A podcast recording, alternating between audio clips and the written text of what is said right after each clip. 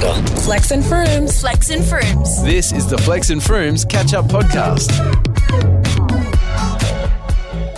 One of my goals of this year is to platform the pettiest things I can find on the internet, not to make you feel any better about being yourself, but just so we have a broad spre- spectrum, Spectrum. a broad spectrum of diverse narratives on this show.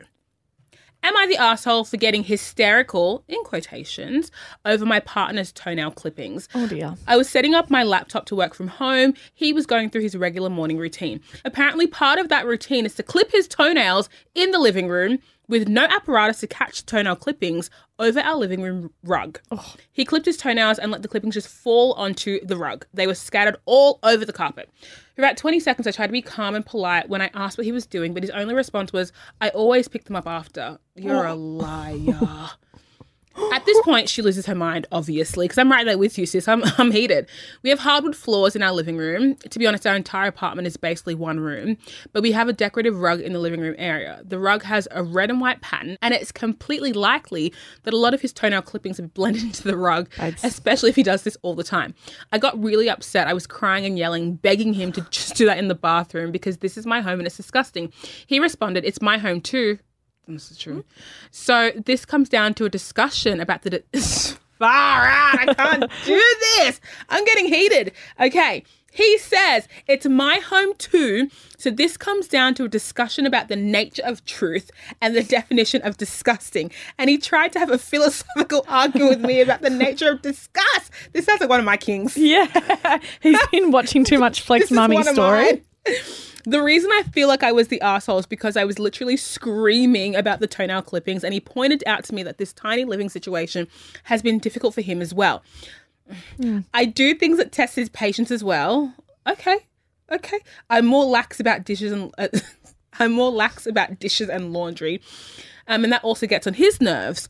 Am I the asshole about the toenail thing? I recognize that this is a rough situation for both of us, but seriously, isn't clipping your toenails on the rug reason enough to get upset? Does that make me the asshole? Where do you stand? For me, It's horrible. yeah. This is an absolutely horrible situation. Imagine walking out and your partner is hunched over like Gollum, Ew. clipping and clapping.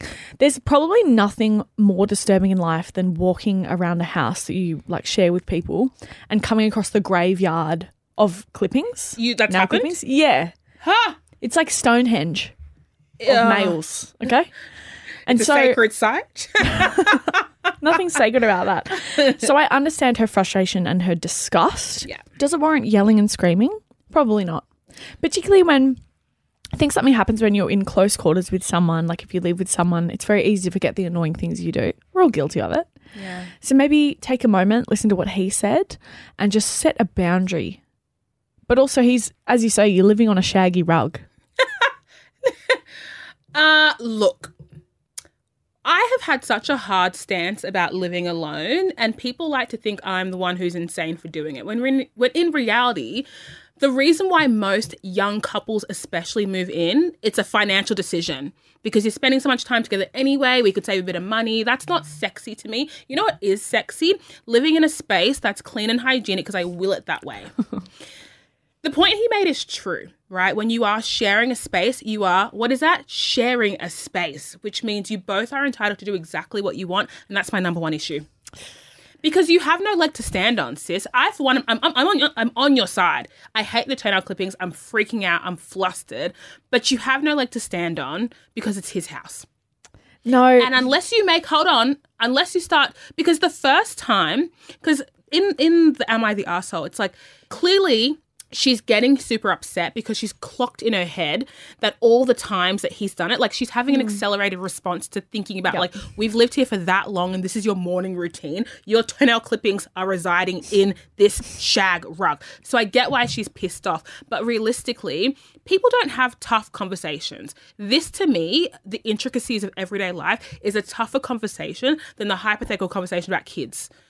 You know what? You know what I mean? Like everyone's like, before you move in together, make sure you see where you stand on money. No, talk about the day to day. What is your morning routine? Do you know what I mean? Because I I was talking to my best friend and we um are hard workers. Like there's no doubt about it. but give me a weekend and I will not hesitate to veg out in my bed for the whole day. That's been a point of contention in every relationship that I've ever had because it's deemed as being lazy. Yeah. Me, lazy?